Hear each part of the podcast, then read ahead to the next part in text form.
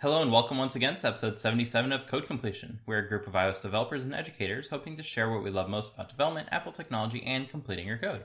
My name is Dimitri, and I'll be your host once again for this episode, and I'm joined today by my fellow completionist, Spencer. Hey there. Last week, Apple announced the dates for WWDC 2022, so what better time to go over how to prepare for that? Uh, we figured since we're still quite a few weeks away from June 6th when the event is set to take place, we'll skip over what we think might be announced at WWDC uh, and instead focus on what to expect from the event itself. So, uh, if you've never participated in uh, a WWDC, you'll immediately uh, start to notice WWDC is quite a mouthful. mouthful. Uh, so, what most uh, veterans of the event call it is just Dub Dub for short. Yep. Um, so Dub Dub is, you know, it's I don't know. I would say it's like almost like Christmas for us in some ways, and then it's also perhaps a little bit dreaded in others. Um, you know, it's cool because a bunch of stuff gets announced. Uh, we have, uh, you know, sort of the keynote uh, where you know it's it's more of a broad thing, and then they have like sessions, and the sessions are what are really um, interesting because they dive a lot deeper into uh, the things that are announced. So, for example, um, when I went, the only time that I went to WW was um, when the year that Swift UI was announced, and they, you know, announced Swift UI and everything in in either the keynote or the State of the Union. I can't remember. Um, but then, like immediately after, in the days following during WWDC, you could go to these sessions, and it was like less of a hey, this is what uh, we just. Uh, you know, we're announcing this new UI framework, but it's more like, okay, let's get into like how do you actually use it? So it's more of a hands-on experience or um, well, maybe not hands-on, but you it's more of kind of like a smaller session where you're able to actually get some example code and get, you know, a little bit more understanding into how something works. Um, so for example, um, I think Paul Hudson was the one that kind of is um, theory crafting this. He's saying like maybe we'll get some like core data for Swift UI, and maybe that gets announced, uh, and then they'd probably have a session on specifically like, oh hey, how, here's how you can integrate core data into your Swift UI or wh- whatever it is. I can't remember if that's what it was or or not. Anyway, sessions are super cool because you kind of can get a deep or a direct kind of jumpstart into learning whatever gets announced and also they tend to have things that maybe aren't announced, but um, yeah. Not to mention these sessions tend to be the only documentation you have for something, um, yeah. which is a little bit unfortunate. But it's also it's also fortunate that you have anything at all, um, because some things just get uh, added to the SDK, um, and there is nothing that describes how you're supposed to use it, uh, yeah. or like there's no documentation at all um, yep. and you you have no no lead as to like how you're supposed to use this thing that got added. Um, so sessions are like that prime way uh, for you to get introduced to everything that is new. Um, so that way you can take it a few steps further um, and learn about it, like either directly by asking um, or by playing around with it or by checking out sample code and stuff like that.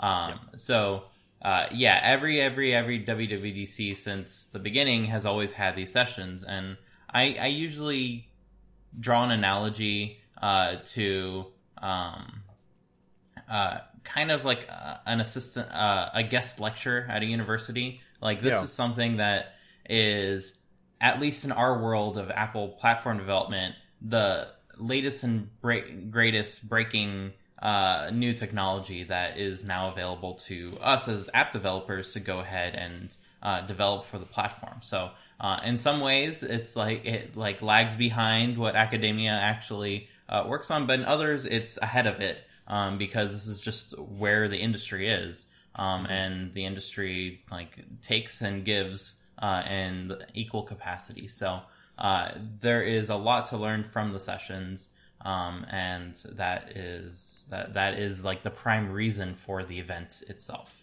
Uh, that said, uh, most people are not necessarily excited about WWDC for the sessions themselves. They're excited for a very different reason. Keynote is where more the general public can get a preview as to like what's coming in iOS 16 in this case and macOS 13. Um, it still feels weird to say macOS 13 because I'm like used to macOS 10.13 and like, Yeah, that's, yeah, that's yeah. old. so I guess once we pass 16, then it'll be fine.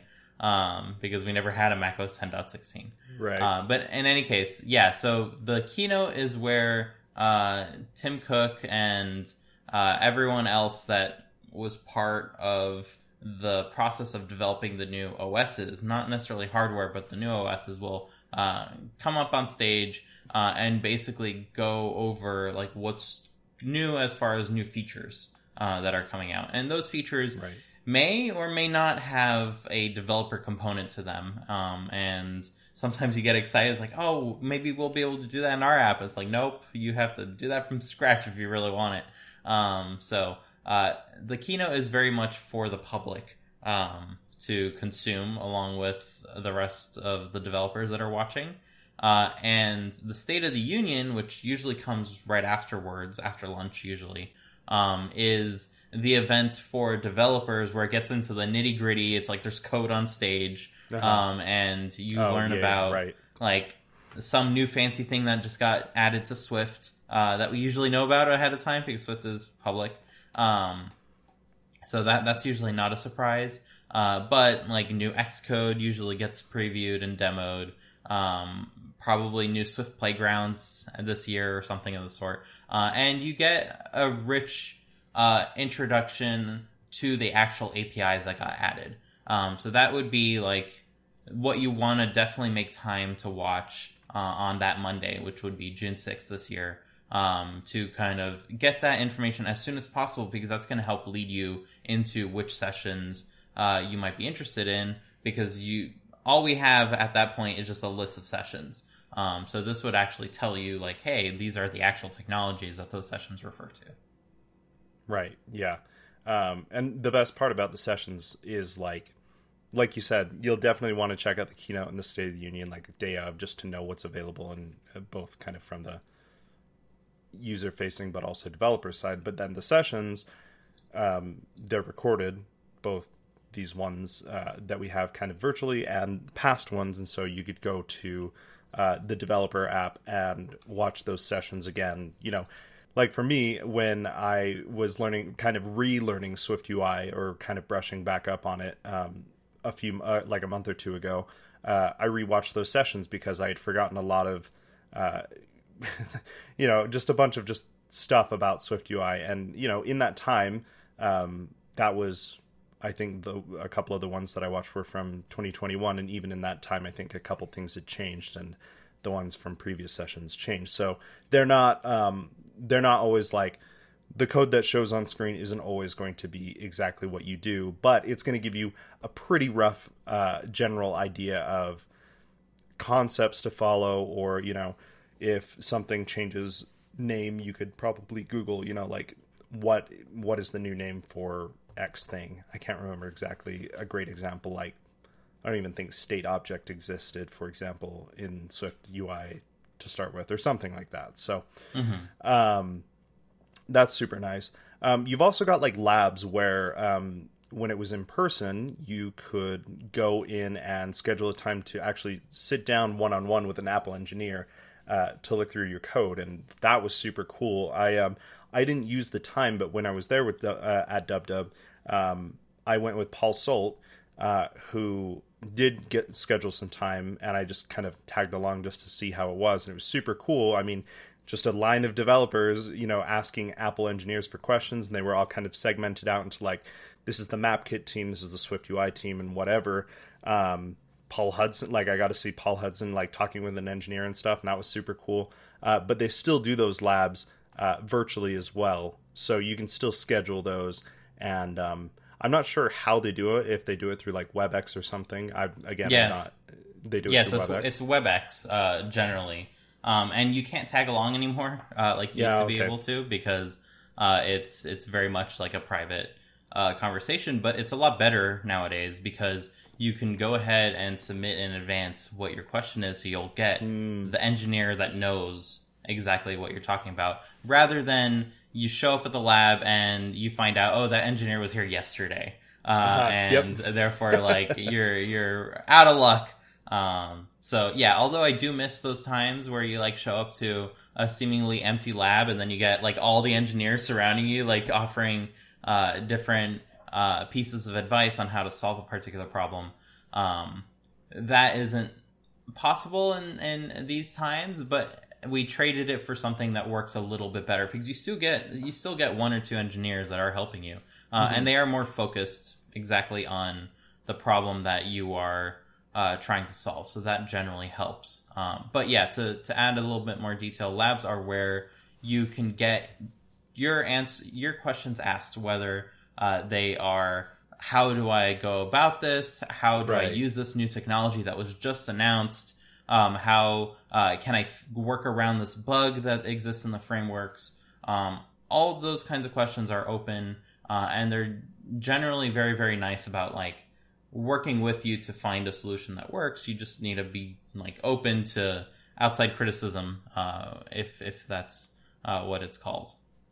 Yeah. Um, Pretty cool. I you know rare opportunity to sit down with an Apple engineer and, and do that. So if you have something that you know you think merits uh, that attention, then I'd definitely do it just for the experience. And I haven't even done it, but I'm sure it's it's fantastic, and I loved uh, just kind of sitting in on Paul's, and it was very cool to kind of see them going back and forth and really working through. I can't exactly remember what his what he was doing, but you know, working through on a pretty deep level. Um, whatever his problem was. I think it was like an API limitation or something. So really cool. Uh, definitely would would recommend. Ten out of ten.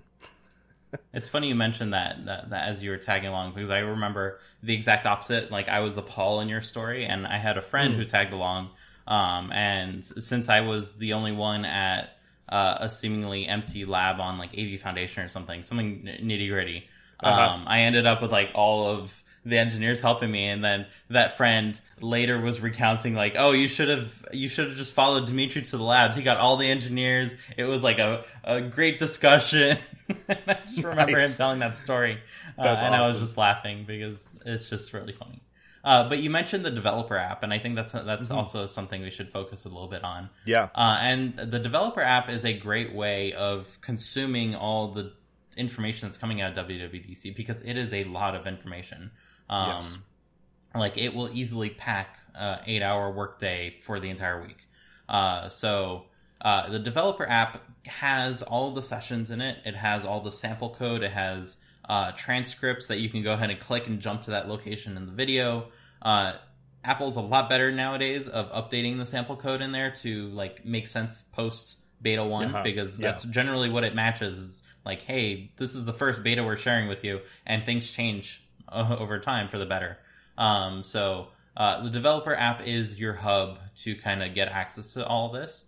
Uh, that said, there's a developer app for your Mac, for your phones, but also for your Apple TV. So if you have an Apple TV and a large screen, I definitely suggest like setting up a mini office in your living room um, and kind of working out of there for that week because you can just have all the sessions just play off of there directly um, and that is generally a much easier way to consume them um, because they, they don't come out all at once. They come out like they trickle out every day. Um, so that's a great way of kind of uh, having a constant feed of sessions that best mimics like the in person WWDC without uh, the room packed full of people and lines and stuff like that.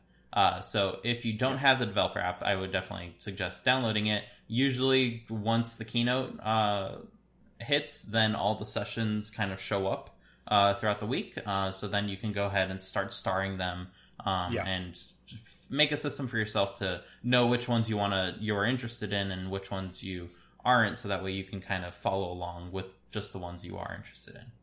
Yeah, I was going to mention the starring. That's like my maybe not my favorite part. It's super helpful though to have that because that's what I'll do is just go through and star all the things that I think I'm interested in, and then it ends up being like half of the like 50 uh, sessions that there are but uh, then you can come back and you know um, whether it's in person or online, they've got, you know, probably three or four sessions going at the same time. So there's just no way that you can keep up. So being able to star them is nice for consumption later. Mm-hmm. Um, another another uh, key piece of WWDC um, every year when it is announced, there's always a Swift Student Challenge uh, that is also announced. Well, it hasn't always been Swift, but there's always a student challenge of some sort um, that students can take part in, uh, and this applies to all sorts of students. So if you are uh, a student in high school or in university, this applies to you. Uh, if you are part of a boot camp, you can usually make this apply to you. You might need to get a letter that says like you're participating in that boot camp. Um, if you are not a white male uh, and you participate in lots of uh, smaller um, diversity communities, uh, this applies to you. Um, so make sure that you are a member of those communities now. Um, like become a member in the most like concrete way. Like usually there's a button for that. Make an account, participate. Um, mm-hmm. That will help make you eligible for this. Uh, but the Swift Student Challenge is really cool because um, one, it gives you something to practice on. Like uh, you can flex your your programming knowledge as best to your ability. It's not uh, competition uh, per se. It's more of like they're interested to see who is putting effort into uh, wanting to participate in this. Um, and as a result, you oftentimes win a bunch of swag, uh, which is really nice. Like you used to get swag uh, as a part of the the thousand six hundred dollar ticket price, um, but the the students got in for free, so that was always like a benefit there. Uh, but nowadays, you just get a bunch of swag. Uh, you get to meet Tim Cook, and I think you're invited to Apple Park uh, for their keynote event. So uh, if you are anything that qualifies as a student, then definitely, definitely take part in this. It's a lot of fun. You get to meet a lot of people in your same cohort um, that you can then like forge friendships with for the rest of your career. So uh, definitely, definitely worth it. Yeah. Didn't didn't Lynn do that? Yeah, Lynn did it when she was uh, part of Lambda. Uh, yeah. I encouraged her to try her best to do it.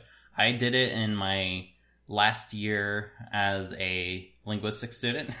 so not oh, at nice. all like computer science related. Um, like I had gone to WWDC in the past, but I missed a ticket, so I was like, I am going for the student pass because uh, lotteries. We'll talk about that later. Um, yeah. But yeah, uh, it, it's definitely it's definitely a, a great fun time. Um, so definitely participate if you can. It's not not difficult by any means if you've been doing any amount of programming up until this point. Uh, if you're just starting off, like you started learning Swift yesterday, it might be a little difficult if you don't have any other programming knowledge. But uh, if you have been studying programming for a few months and Swift in particular, then this should be um, something fun to challenge yourself with. Yeah, and it's not anything insane. The, I think the requirement even is that you do it in a Swift playground at this point. So it's not. Yeah, so not a playground. Swift, you have to use sorry, the Swift, Swift Playground app, app, to make yes. an app. right. So so they're, they're mixing it up this time. Oh, gotcha. Um, and the last piece of WWDC, which was kind of new last year, um, are uh, it's like a combo of a Slack workspace uh, that they mm. invited everyone to, uh, and office hours, uh, which was a new kind of uh, event uh, that you can go to like there's a specific time period for them. Uh, and you can ask questions and they will kind of answer them live. Uh, so uh, that was a great kind of q&a replacement for a lot of the sessions. Um, right. though they were very focused on like a few key piece technologies. So it's not like you can go there with like a question on the accelerate framework like you used to be able to do. Um, like this is not the place for that. But for new stuff in swift ui this is a great way to like have all the Swift UI team there, uh, and someone is going to be able to answer your question. Uh, so definitely do participate in that. I think, um, what's his name? I think it's Matt from Big Mountain Studio, uh, or Mark. Mark. Mark. Yeah, Mark. Yeah. Sorry, sorry, Mark. Your name is not Matt. Uh, Mark from Big Mountain Studio uh, did an excellent job archiving uh, this for Swift UI because that's what he focuses on uh, mm-hmm. in his books. Um, and uh, we'll leave a link in the show notes for last year's Uh, but there is a lot of great information in there, which I refer to every now and then because uh, Google definitely leads me there because there's no there's no answer anywhere else for a few of these. Yeah, it's cool to get again. It's like a more generalized lab where it's not one on one, but it's you know, for example, the Swift UI team on just any people that want to ask, so you can get the answer directly from the source. So that's super cool. Um, I'm definitely going to participate in that this year. I didn't last year, um, but I did. I have looked through, uh, like for example, Mark's uh, Swift UI thing, and it's very very cool. Good stuff in there, and it's also like, hey, is there this thing? And they're like, oh no, we should, you know, that would be great to add as a radar or a feedback, uh, so that you know they can kind of gauge interest on, is this something that should be prioritized, I suppose. So. And as we mention all of these things, I do want to like reassure you that you don't need to participate in all of them. Uh, yeah. There is so much that comes out this week um, that it can easily become overwhelming. Uh, that you don't know necessarily like what to do next. Um, so do know that these things exist and are available, so that way you can go ahead and participate in them. Uh, but don't feel pressured into needing to participate in all of them. Yeah. Uh, that's just the one thing I want to reassure you of. The, everything is pre recorded. Um, everything can be consumed at a later date. In fact, I often take two, three, four weeks after WWDC to actually go through all the sessions oh, yeah. um, because there's just not enough time to do everything. Uh, so uh, don't feel like you need to. That's all. Yep, definitely agree. And like I said, I've not participated in um, labs. I've not participated in these office hours now that they've been a thing um, online and stuff. So doesn't mean you shouldn't, but doesn't also mean that you should and need to as well. So kind of up to you. Yeah. Um, that said, okay. there is something new this oh. year, right? Yes. So uh, they're going to have a special day for developers and students at the Apple Park to watch the keynote uh, and the State of the Union videos together, along with the online community itself. Uh, so I don't think at this point they've actually added like information on how to apply if that's if I'm correct. Yeah, so I expect this to fully be a lottery that uh, you may or may not get a ticket. I don't think they'll be charging for them since it's on their own home base. They don't need to sure. rent out a conference center. Um, spoiler alert: the ticket that you paid for WWDC, like, paid maybe twenty percent of the entire cost of WWDC for Apple. Like they did not make money off of uh, the 5,000 developers that came there with that $1,600 ticket yeah. price. That was purely just to like offset the costs a tiny bit. Uh, so uh, if they're hosting it themselves, I don't think they will need to charge anything, especially it's just like a one day thing. Um, so this will probably just be like a a fun way of like easing out of uh, pandemic times and sure. into um, into something that is more akin to an in-person event. Because in an in-person event you get to meet the people that you like seen haven't seen since last year. There's a lot of that that you just don't get from an online thing. That said there are tons of benefits from having it be all online. So uh, that said what do you expect uh, this event to be? Do you think they're gonna um, have a live keynote or do you think it's just gonna be like a projection screen and they're just going to put the keynote recording on there and you got to watch live with everyone else. Yeah, I don't know. It's a good question. I honestly, I probably think it's going to be pre-recorded, but maybe they'll have, uh, you know, Tim Apple and Craig come out uh, afterwards and talk with them a little bit or something. Make it like an in-person, not in-person event, if that makes sense. Where, um, I'm sure that I, I don't know if I were having to be a part of the keynote, I would love to have it be pre-recorded so I could, you know, if I flub something, I could redo it or whatever. That would be that sounds super scary to me doing it all live. Um, but at the same time, if they're inviting people, kind of seems like there will be some live aspect to it, even if it isn't the keynote. I don't know. What do you think? Yeah, so I, am I'm, I'm really leaning towards like they set up a giant projection screen, um, and you kind of get a watch outdoor style um, on their lawn, uh, and I think that's that's probably the closest uh, thing that we'll get uh, to a live like yeah. aspect of it. Like they will be watching live with everyone else around the world, um, but they'll be part of a giant audience, which adds so much to energy. Like uh, in the past, when I haven't gotten a ticket to WWDC, I did participate in AltConf, which is a conference mm-hmm. that takes place right next door to WWDC. Um, and they always set up a theater room where you can watch the keynote with everyone else, um, same way. And that is way better than just like watching in your living room, uh, yeah. just because there's like so much energy there. So I don't think that they'll probably put people in the Steve Jobs Theater or anything like that. I think it's still a bit too early for that, especially as COVID cases are climbing again.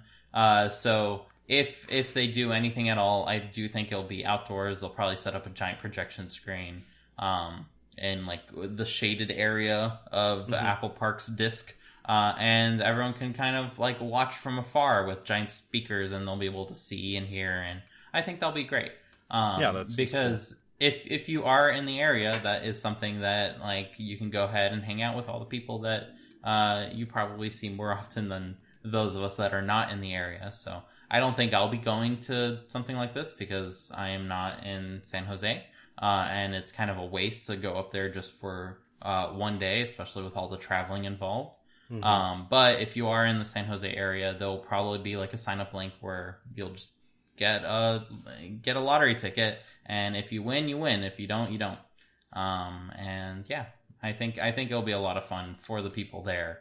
Um, it's just probably going to not be worth it uh, for anyone else, especially if you're going to be traveling back and forth just for that day, um, because then you'll be missing out on everything else of uh, WWDC.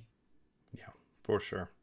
Um, one thing that's been cool about kind of going on the flip side of it not being in person is well we mentioned a couple things they've been able to do these these office hours and everything but also along with that is like because they're not um, okay so for example when i was at dub dub they had i think probably three or four sessions going at the same time and so what they mm-hmm. had to mm-hmm. do was time block out you know i don't know an hour hour and a half i can't exactly remember but maybe some uh, sessions went really short right and so it's just you're chilling there for that kind of in in term or intermediate amount of time while the other sessions finish up and then you can go to another session but because it's online i think it's really nice that if you get a short session like some sessions are 20 minutes and it's done some are longer but because it's all online you can kind of do it at your own leisure or yeah. Uh, immediately you know hop into another session so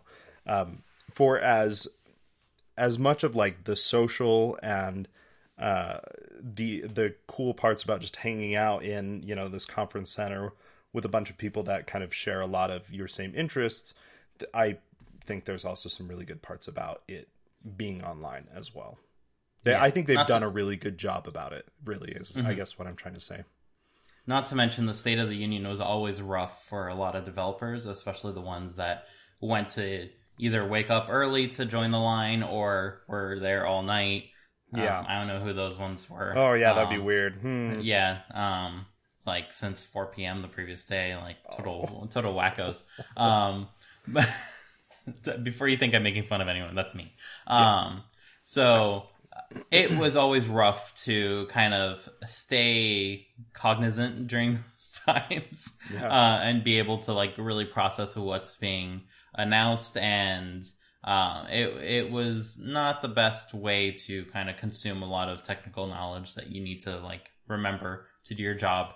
Um, so th- that's another immediate benefit of it being online, is it forces the crazy ones like me to not do that um, and just sleep like a normal person on that day. that's awesome. Um, so let's move into how to prep for WWDC because, as yes. we mentioned, it seems like a whole lot. Uh, so, what are things that you can do to kind of make sure that you get the most out of it without like expending a whole ton of energy the week of and then getting completely drained? Yeah, I think well, Paul Hudson, Dimitri has this really good link to Paul Hudson's WWDC repo, and it's got a ton of information there, but really you can kind of just like go over what came out last year, like what was announced, um, and you know for example, Swift UI, going back again from Swift UI, we've had Swift UI as a kind of a key set of sessions for the last couple years. You could go back and kind of, if you're like, you know what, I'd really like to uh, make the most of the very probable Swift UI changes that are coming, be good to have a base of knowledge uh, from previous sessions. Um, you could, I don't know, uh, I don't know. Yeah, let. Uh, well, how would you prep for for that stuff?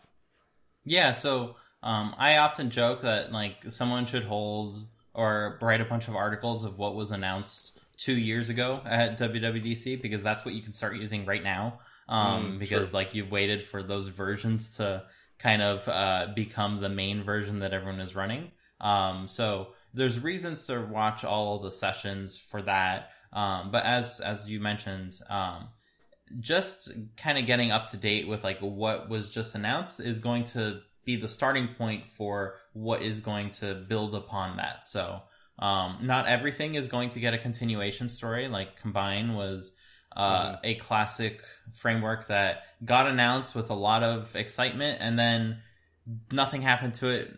A year one uh, afterwards, nothing happened to it. Two years down the line, uh, and uh, now base, Apple has basically said like, "Hey, uh, we have a new uh, set of uh, APIs that we're releasing completely asynchronous to the main SDK um, called async sequence um, APIs. I don't remember what they're called, uh, but they have a bunch of APIs that build upon async await um, and async sequences uh, to be able to do a lot of things that combined it, like throttling and stuff like that. So uh, they basically they basically spelled out that the writing is on the wall for combine um, because you have like a first party language feature that kind of negates its need um, mm-hmm. and makes it something that works a lot better. So if anyone has done any amount of uh, Swift server stuff with Vapor, uh, Combine is basically the same thing as the event loop features that you're used right. to working with,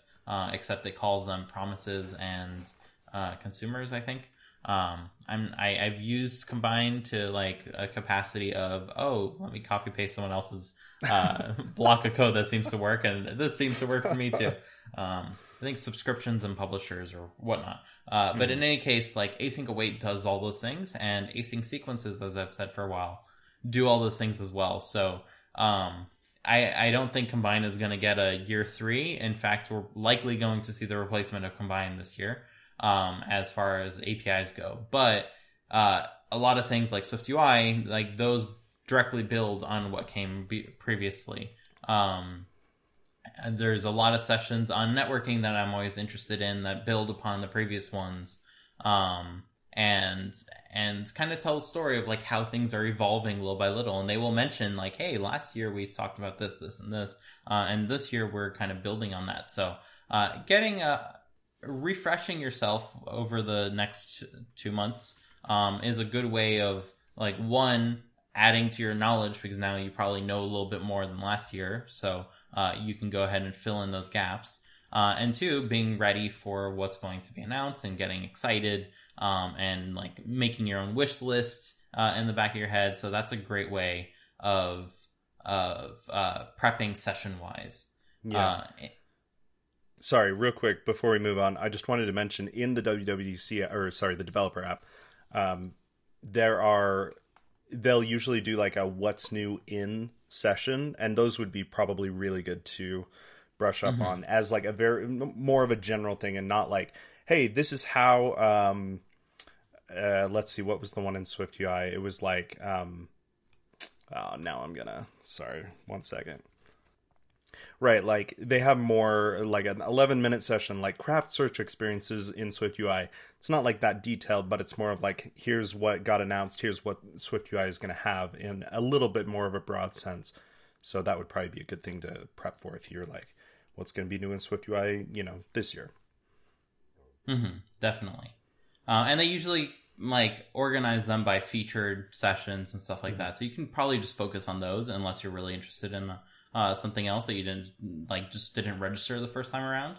Um, so those ones would generally be the best. And again, you'll fill in the knowledge that you probably forgot about uh, in the process. So they're always uh, great ways to like um, catch up on stuff. Not to mention, if you ever have like difficulty falling asleep at night, they make excellent fall asleep videos uh, to just like have running on your iPad. Not saying that because they're boring or anything, but um, I've found personally that anything that's like rich in technical material um, is excellent to fall asleep to because your mind will like overwork itself and then crash. Yeah, um, yeah you're using that, brain power.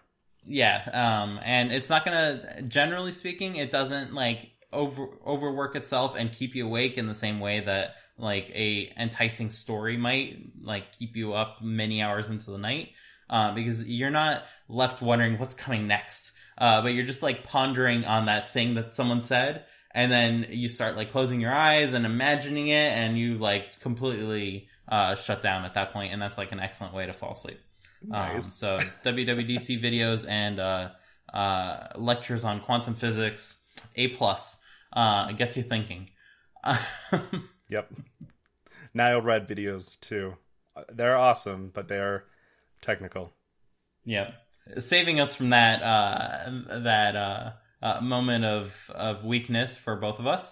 Um, another thing you can prep for um, are the labs. So come prepared into the week of Dub Dub with questions within your own apps make sure the code around the area is kind of cleaned up. Um, get ready to ask the question in prose. Um, so that way you can go ahead and once those uh, lab sessions open up, you can immediately start registering for them uh, and saying like, "Hey, this is my question. I failed a feedback about this already." Um, like you don't want them to tell you mid session, "Oh, uh, for that bug you mentioned that you re- know is a bug, can you file a feedback for it and then we can look into it? File the feedback first with all your sample code that uh, might be related, and this is the chance that someone's going to look at your feedback, like hundred percent guaranteed. Um, they they will look at that feedback and they're not going to respond on the feedback thing, but they're going to respond directly to you uh, and help you work around it or uh, find a different way. Like if you just say like, "Hey, this is not working," that's not going to lead to a constructive um, conversation. But if you say like, "Hey, am I doing this wrong? Are there any alternatives uh, that I can go about um, like solving this? Um, is there some wacky uh, private API?" Uh, side channel that I can perhaps use just to mm-hmm. kind of fix this bug for my customers. Uh, like the developers themselves, they're often uh, the engineers at Apple, those developers, are often uh, very happy to help you fix like the problem that you're trying to solve because they're building a product for you. Like the APIs that they're building, uh, that's their their users are you. So uh, as best as they can help you, um, that is going to help out the most. Not to mention, this is probably the one time a year that you'll get anything fixed um, that you request directly. Um, so getting an engineer's eyes on it directly via a lab may be the only chance that you can get something fixed. Like you can give them a, a convincing story as far as like a, a, user story, if you will. There you go. About uh, why uh, that bug is important to you and how it will like help make your app better. Uh, and if you can convince them in that moment, then they will probably just get that earworm and just fix it um, because they have the engineering time to actually do that. Um, so if you go ahead and submit bugs on beta 8, probably never going to be fixed. Um, but if you get them in during beta 1, even if they're old bugs, uh, you have a, a, much higher chance at uh, kind of getting them included for that year's release. Um, so definitely try for it. Uh, use the labs to your advantage um, and sign up for as many of them as you can. The labs are way more important than sessions. Sessions are all pre-recorded. The labs only happen once, um, or sometimes, sometimes again during tech talks later in the year. And I applaud Apple for doing that. That was like uh, my one request every single year when they ask for feedback at the end of Dub Dub is like, hey, make these labs available more often because yeah. like you don't know you need them on day one of week one. Like you didn't even touch the api yet. Um, but a few months down the line that's when you realize. So uh, they do do that nowadays. I don't know if they're going to continue doing it. I hope so. Um, but yeah definitely pre-file for feedbacks uh, pre-file your feedback reports or radars or whatever you want to call them. Uh, go ahead and prepare for the labs that you're potentially interested in. There's always a lab on every API um, or something that kind of fits in there. Uh, and if you get close enough, they'll usually pull in the engineer from the other team that can help. Uh, so definitely make the most out of that. Yep. Um, another thing would be to just make sure that you have, you know, as much time as is reasonable to kind of focus on Dub Dub while it's going. Whether you know you have uh, signed up for labs and you know you need to make time to be there for the lab, or you just want to watch the keynote, State of the Union, and a bunch of sessions or whatever. Um, that probably depends on your job, or if you know, well, yeah, I'll, I'll stick with the job for now. Um, like at my current job, it's pretty open where we, we usually just all will watch the um, keynote in the State of the Union and then you know kind of like as you want you can watch whatever sessions you want it's it's pretty just whatever but like mm-hmm. when we when i was teaching at lambda uh, we'd watch the keynote and I maybe the State of the Union with the students, but then from there we had to get on with the rest of our day, and so it was kind of like a asynchronous, do it on your own time type of thing. And so that you know, it just depends on the job, I think. But if you mm-hmm. can mm-hmm. uh, convince your employer to let you watch some sessions and be like, hey, you know, we're going to be using a bunch of uh, Swift UI or a bunch of async await, you know, convince them however you want to uh, to let them watch it in the moment and just say, hey, the the sooner we learn this, the sooner it can get implemented into the app or whatever. So, yeah, from personal experience, you shouldn't have a very hard time if your main role is an iOS developer or a macOS developer, Apple platform developer in general. Mm-hmm you shouldn't have a hard time convincing your boss uh, to focus on this for this week. Yeah. Um, it's not vacation. it certainly is not vacation. You will be mentally, uh, mentally uh, outcapacitated um, by the end of by the end of this week. I guarantee you. Like you are going to be filling uh, your mind with so many ideas um, and uh, new avenues to explore the whole time. So uh, it will definitely be beneficial to your team uh, and everyone you're working with for you to focus on this. Um, so make sure from now you let them know, like, hey, um, on June 6th to June 10th, I believe this year, uh, or June 11th. I don't know. It's always sometime around then. Right. Uh, go ahead and uh, make sure that you can have time to focus on this and not deal with like a release or anything like that because the more you focus on this now means the less you can focus on it later. The more you can get bugs that you've experienced fixed. Like make that case, like say, hey, this is our one chance to talk with Apple engineers. Yeah. Um, I would like to make the most out of it so that way we can fix all these old bugs that we have um, that are potentially framework bugs. But you don't know. Like that's that's the that's the wonder of labs is uh, they can go ahead and help you do that uh, and solve those problems. Uh, so definitely practice this if you've never kind of done it before. But if you're a junior on an iOS team, you shouldn't have too much trouble yeah. like convincing uh, anyone that this should be the focus of your time because uh, this is where you will make the most of uh, progressing yourself for your team, if that makes any sense. Yep, definitely. And if you are in the San Jose area or Cupertino, it's all Santa Clarita Valley, like that whole uh, area, do keep an eye for that keynote invite lottery thing that may or may not be a lottery. Who knows? Uh, but that will definitely be a fun, a fun way of uh, spending that Monday um, and getting to know a bunch of people and uh, seeing a bunch of people you may only know online. Um, I can almost guarantee there will be tons of people there. It seems like San Francisco uh, in general is kind of over the whole pandemic thing. Uh, uh, so like people are kind of gathering in person. Uh, so do do keep an eye out for that. It will definitely be worth it. Uh, be safe if you are going. Um, like I, I, if I were in the air, I would still wear a mask even if it's outdoors, even if it's yeah. kind of um, eh, like not in an indoor kind of scenario. Um, but like to to each and every one about how you want to uh, judge your risk um, for things like that. But yeah. uh, it will still be really fun if you can make it. So uh, do keep an eye out for that. Yep. And with the labs, um, they usually open up after the keynote or the State of the Union, if I remember right. And I think you can kind of sign up as long as there's space um, the day of or maybe the day before. I can't quite remember. Uh, yeah, I I think if they are still open the day of, they stay open. Uh, okay. But they tend to fill up quite yeah. fast. So if you it's do have any, serve. yeah, if you have, have anything in particular you want to ask, do make sure to sign up for it. Yeah. Um, it, they they fill up quickly. That said, the ones that do fill up the most, they generally open up a second one, um, just to like continue uh, continue giving people the most chances they can get. Um, but if it kind of doesn't fill up until the very last minute, they're probably not going to do that. So uh, do do go ahead and flood the system. Um, do make sure to make all of the ones that you like um, uh, reserve. Like, don't waste their time. Like that, they will not appreciate that. Yeah. Um, especially since they are giving up their time instead of working on their regular jobs to help others. Uh, don't don't squander that.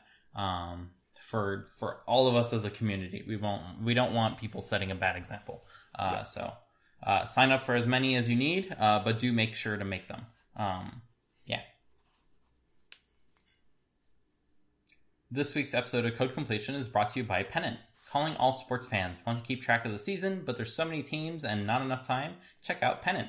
Pennant provides sports standings at a glance. Pennant displays league standings as a simple bar chart where the best teams rise to the top throughout the season. Of course, you can dig in deeper with team stats, game results, and more. Version 10 introduced the all new customizable My Pennant view, where you can build a wide selection of visualizations for any sport, division, or team. Unlock Pennant Premium to add as many blocks as you'd like and put any of them on your home screen as a widget. Whether you follow MLB, NFL, NBA, NHL, or MLS, Pennant has you covered with more sports and leagues coming soon. Thank you so much to Pennant for sponsoring Code Completion. Download Pennant on the iOS App Store today. So, as always, I want to personally thank everyone for listening in this week. Please be sure to follow us on Twitter at Code Completion to know when new episodes get released, and feel free to tweet at us if there's ever a topic you'd like for us to dig into. Most importantly, as a small podcast, please be sure to share with this with your friends and family who are also interested in any part of the process of app development. Um, it doesn't even have to be code related, as you saw this week. We talked about yep. DubDub. Uh, it's your support that enables us to continue doing this, and we hope to grow a healthy community around everything we discuss. Once again, I want to give my thanks to Spencer, who is at Spencer C. Curtis. That's S P E N C R C C U R T I S on Twitter for joining me this week. My name, once again, is Dimitri. You can find me at Dimitri Bouniol. That's D I M I T R I B O U N I O L. And we'll see you all next week. Bye. So, do you think WWDC will ever be in person again? Yeah, I think so. But I don't know if it will come back in maybe the same capacity or the same format. I don't know. I think, uh, like I said, I think the transition from, you know, always having been in person to these last few years having been um, completely just online have been pretty good. Um, sessions, uh, like I said, I, I love that the sessions, some are literally 11 minutes long and some are, you know, 40 minutes long. And that's really nice that they can kind of work it out like that. And I would assume scheduling you know uh, venues to kind of handle that would be a lot harder. So maybe it's shorter in person. Like maybe it is still going on for a whole week, but there's only one or two days where it's in person. You know, I don't know. Mm-hmm. Like I, I do think that we'll be giving up a lot for it to be in person. I think that mm-hmm. the the more studio produced keynotes um, and sessions are way better. They are yeah. edited. They cut out any unnecessary bits and pieces. They're not trying to fill an hour, as you mentioned. Um, like in the past, a 20 minute session today would have been an hour session. It just yeah. had to be. So it's yeah. going to be padded with stuff that was from like just reminders from a year ago, two years ago, nothing new. Um, and that more or less felt like, oh, I got one or two nuggets out of this, and that was interesting. But um, the one and two nuggets could have been just 20 minutes. Kind of like the 10 minute YouTube video phenomenon where yeah, like every right. every YouTube video is 10 minutes. I don't know if you've noticed this. If there is maybe like one or two nuggets of information in every video, uh, but it needs to be 10 minutes to get ad revenue, and therefore they are 10 minutes. They're just yep. padded uh, and repeat the same things three or four times uh, to get there. So uh, that's just how it needs to be. Um, but WWDC doesn't need to be that. It can be like, here's a quick 20 minute thing on this like super cool API and how to use it in two different situations and done. Um, there are even like five minute super short sessions. Yeah. Um, and they used to just like add those at the very end uh, as like a, little video thing for like the two people that need CarPlay. Um, like actually implementing CarPlay in cars, not Yeah. not like implementing in apps, uh, kind of thing. So like they do have those, but they were very rare, and now like almost all sessions are like that. Similar for the keynote, like the keynote had to be two hours just to like fill in a block of time that made it reasonable for people to actually attend. Nowadays, like keynotes are just an hour, even forty minutes sometimes.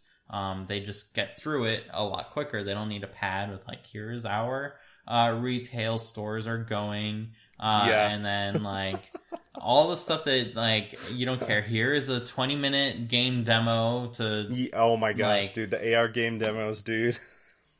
It's not all the AR ones, like just in general. No, like here's this new like killing mechanism game, and they're gonna show off all their Oh, fancy effects for twenty minutes, and Yeah. like I could not care. Uh, those are the points in time where, like, as I was staying up since four a.m., uh, four p.m. the previous day, uh.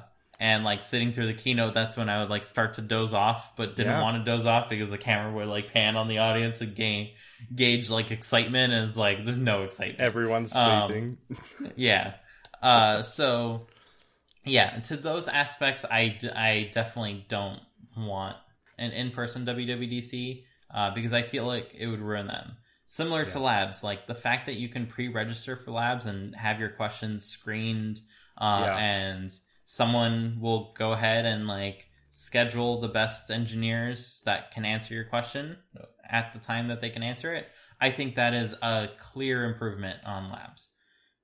That said, maybe the things like office hours, those work better as an in-person thing where you can just have like a group and people can raise their hands and ask Mhm. questions and people can build upon those questions and uh, no one has to spend time typing. Maybe Yeah. that works a lot better. Um, like one nice thing about sessions in the past is the shorter ones. Like there were mics set up and you can ask questions or you can head to the stage and just start talking with those engineers as like a micro lab um, because they're right there. They just announce it. You can say, "Hey, like, how do you?"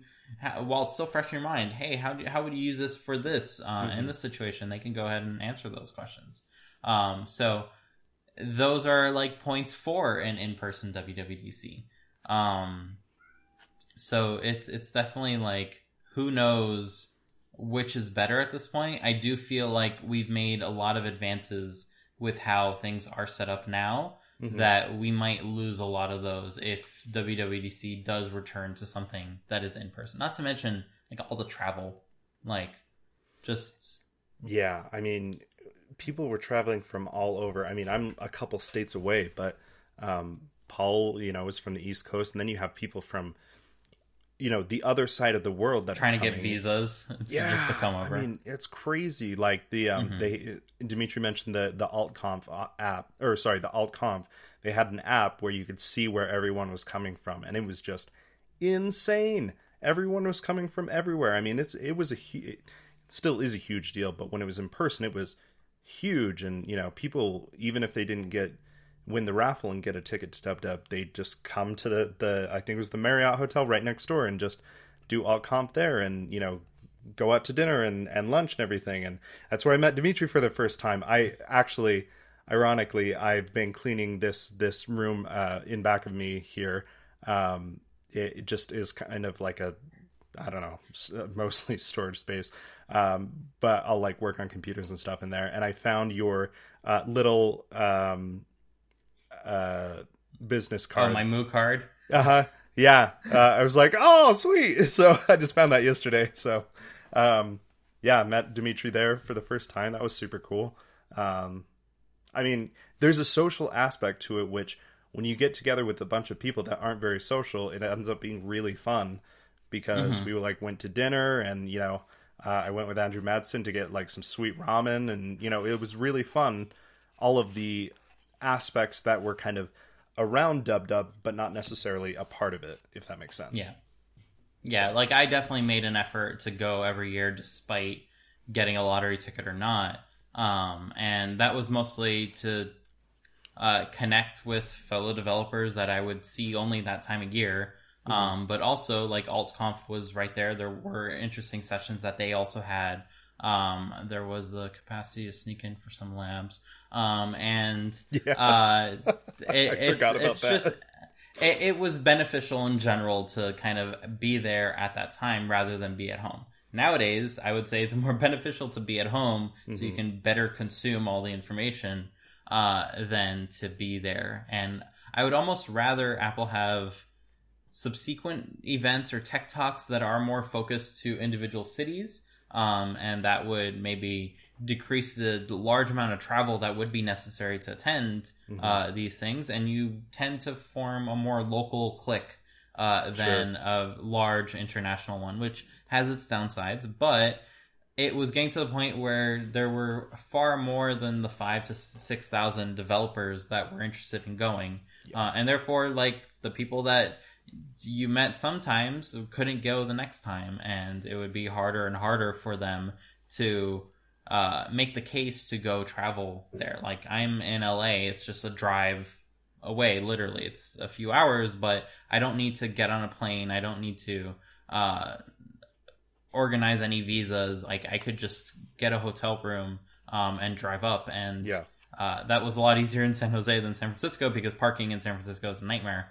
Um, but it was easy. Uh, for a lot of people, it's not easy, uh, and it's something that I think today's WWDC benefits them a lot more, and there are a oh, whole oh, yeah. lot more of them than there were people that could make it in person. Yeah, for sure. I'd say yeah, it's, so, overall it's a net gain. Uh, definitely online. Mm-hmm. And I think if if WWDC in the future just ends up being like a fun keynote day that mm-hmm. for the people who can make it in person, they can go, uh, then just hang out for that day. I think that is totally a okay. In fact, if Apple were to kind of do that in a lot of major cities, like, hey, we rented out a theater. Um, all the people in Utah go to this place and you yeah. can kind of enjoy it all together. Uh, and you'll get to like meet all the developers in your area. Uh, if you're in LA, you go to LA. If you're in Paris, you go to Paris. If you're in Tokyo, you go to Tokyo, kind of thing. Um, yeah. I think that would probably be a lot more beneficial uh, than kind of having a bunch of people fly out to one city um, and not get a whole lot out of it that you would have gotten a whole lot more online. Um, now that doesn't mean that there aren't things that they could do throughout the week to benefit the people that are there maybe those Q and A's are like filmed there, and you can be in the audience, or you yeah. can be at home and type questions in. You know, um, like there are many ways that they can go about doing it. So if there isn't ever an in-person WWDC, I expect it to be radically different because the current way that they were doing it, I don't think um, is something that translates to something that can happen nowadays. Like it was kind of growing too far, far faster than it could uh-huh. kind of maintain. I remember in the very early days, like getting a ticket just meant buying a ticket. Um, and then it turned into buying a ticket within two hours of it being announced. And uh-huh. then it turned in buying a ticket within two minutes of it being announced. And then it turned into uh, buying a ticket, and who knows if the server is going to crash on you um, and you're not going to get a ticket. Uh, then it turned into the lottery, which right. was more fair, but at the same time, less fair to the people who really, really wanted to go. Yeah. Um, if you want to like look at it that way. Yeah, I mean that was the thing, right? Like I think Lambda put in, you know, all of our names for to go to Dub Dub. I maybe or at least all of the full-time instructors. Mm-hmm. I can't remember, but uh, Ben didn't get to go. Neither did Andrew. Uh, but me and Paul just happened to win, and so we we both won. And it's like I felt so bad, especially for Ben, because I was like, "Oh man," you know. So I get that that it's it's fair but also unfair. mm-hmm. Yeah, so it's it's we are in a better place now, and I yeah. think it would be uh, a loss for us to revert back to like that in person style, and like we get a whole lot of benefits out of it being asynchronous like this. Yep. So if I, have you ever been to any of the tech talks that Apple kind of traveled around and did? No. So I I've been to them once um, for an Apple TV one, um, and it was great. Like there was a, a little mini sessions uh, for the Apple TV stuff. Uh, in particular, they set up a lab room where you can go ahead and like test things out and uh, play around with it on hardware and show Oh, people cool. and stuff like that. Um, so that was all set up and it was completely free and like very local. Uh, so if you're in the area, you're probably gonna get your ticket. Uh, if you're not in the area, it's like not worthy to fly out because they're gonna travel to your area next. Right. Um, so it's sorry, there's a cat behind the computer doing chaos. So there's uh, not a lot that uh, you can announce new at things like that, but Mhm. you can catch people up, have labs. Like labs apply no matter what time of year. Um, sorry, Sesame, stop it. I think this is the end of our podcast. She's right. biting all the cables behind them. So I don't know what train of thought I was going on, but yeah, in person bad, uh, online asynchronous good. Uh, Yep. Meeting sporadically throughout the year even better. Uh, let's do this. See you All right. soon, everyone. All right. Bye. Bye.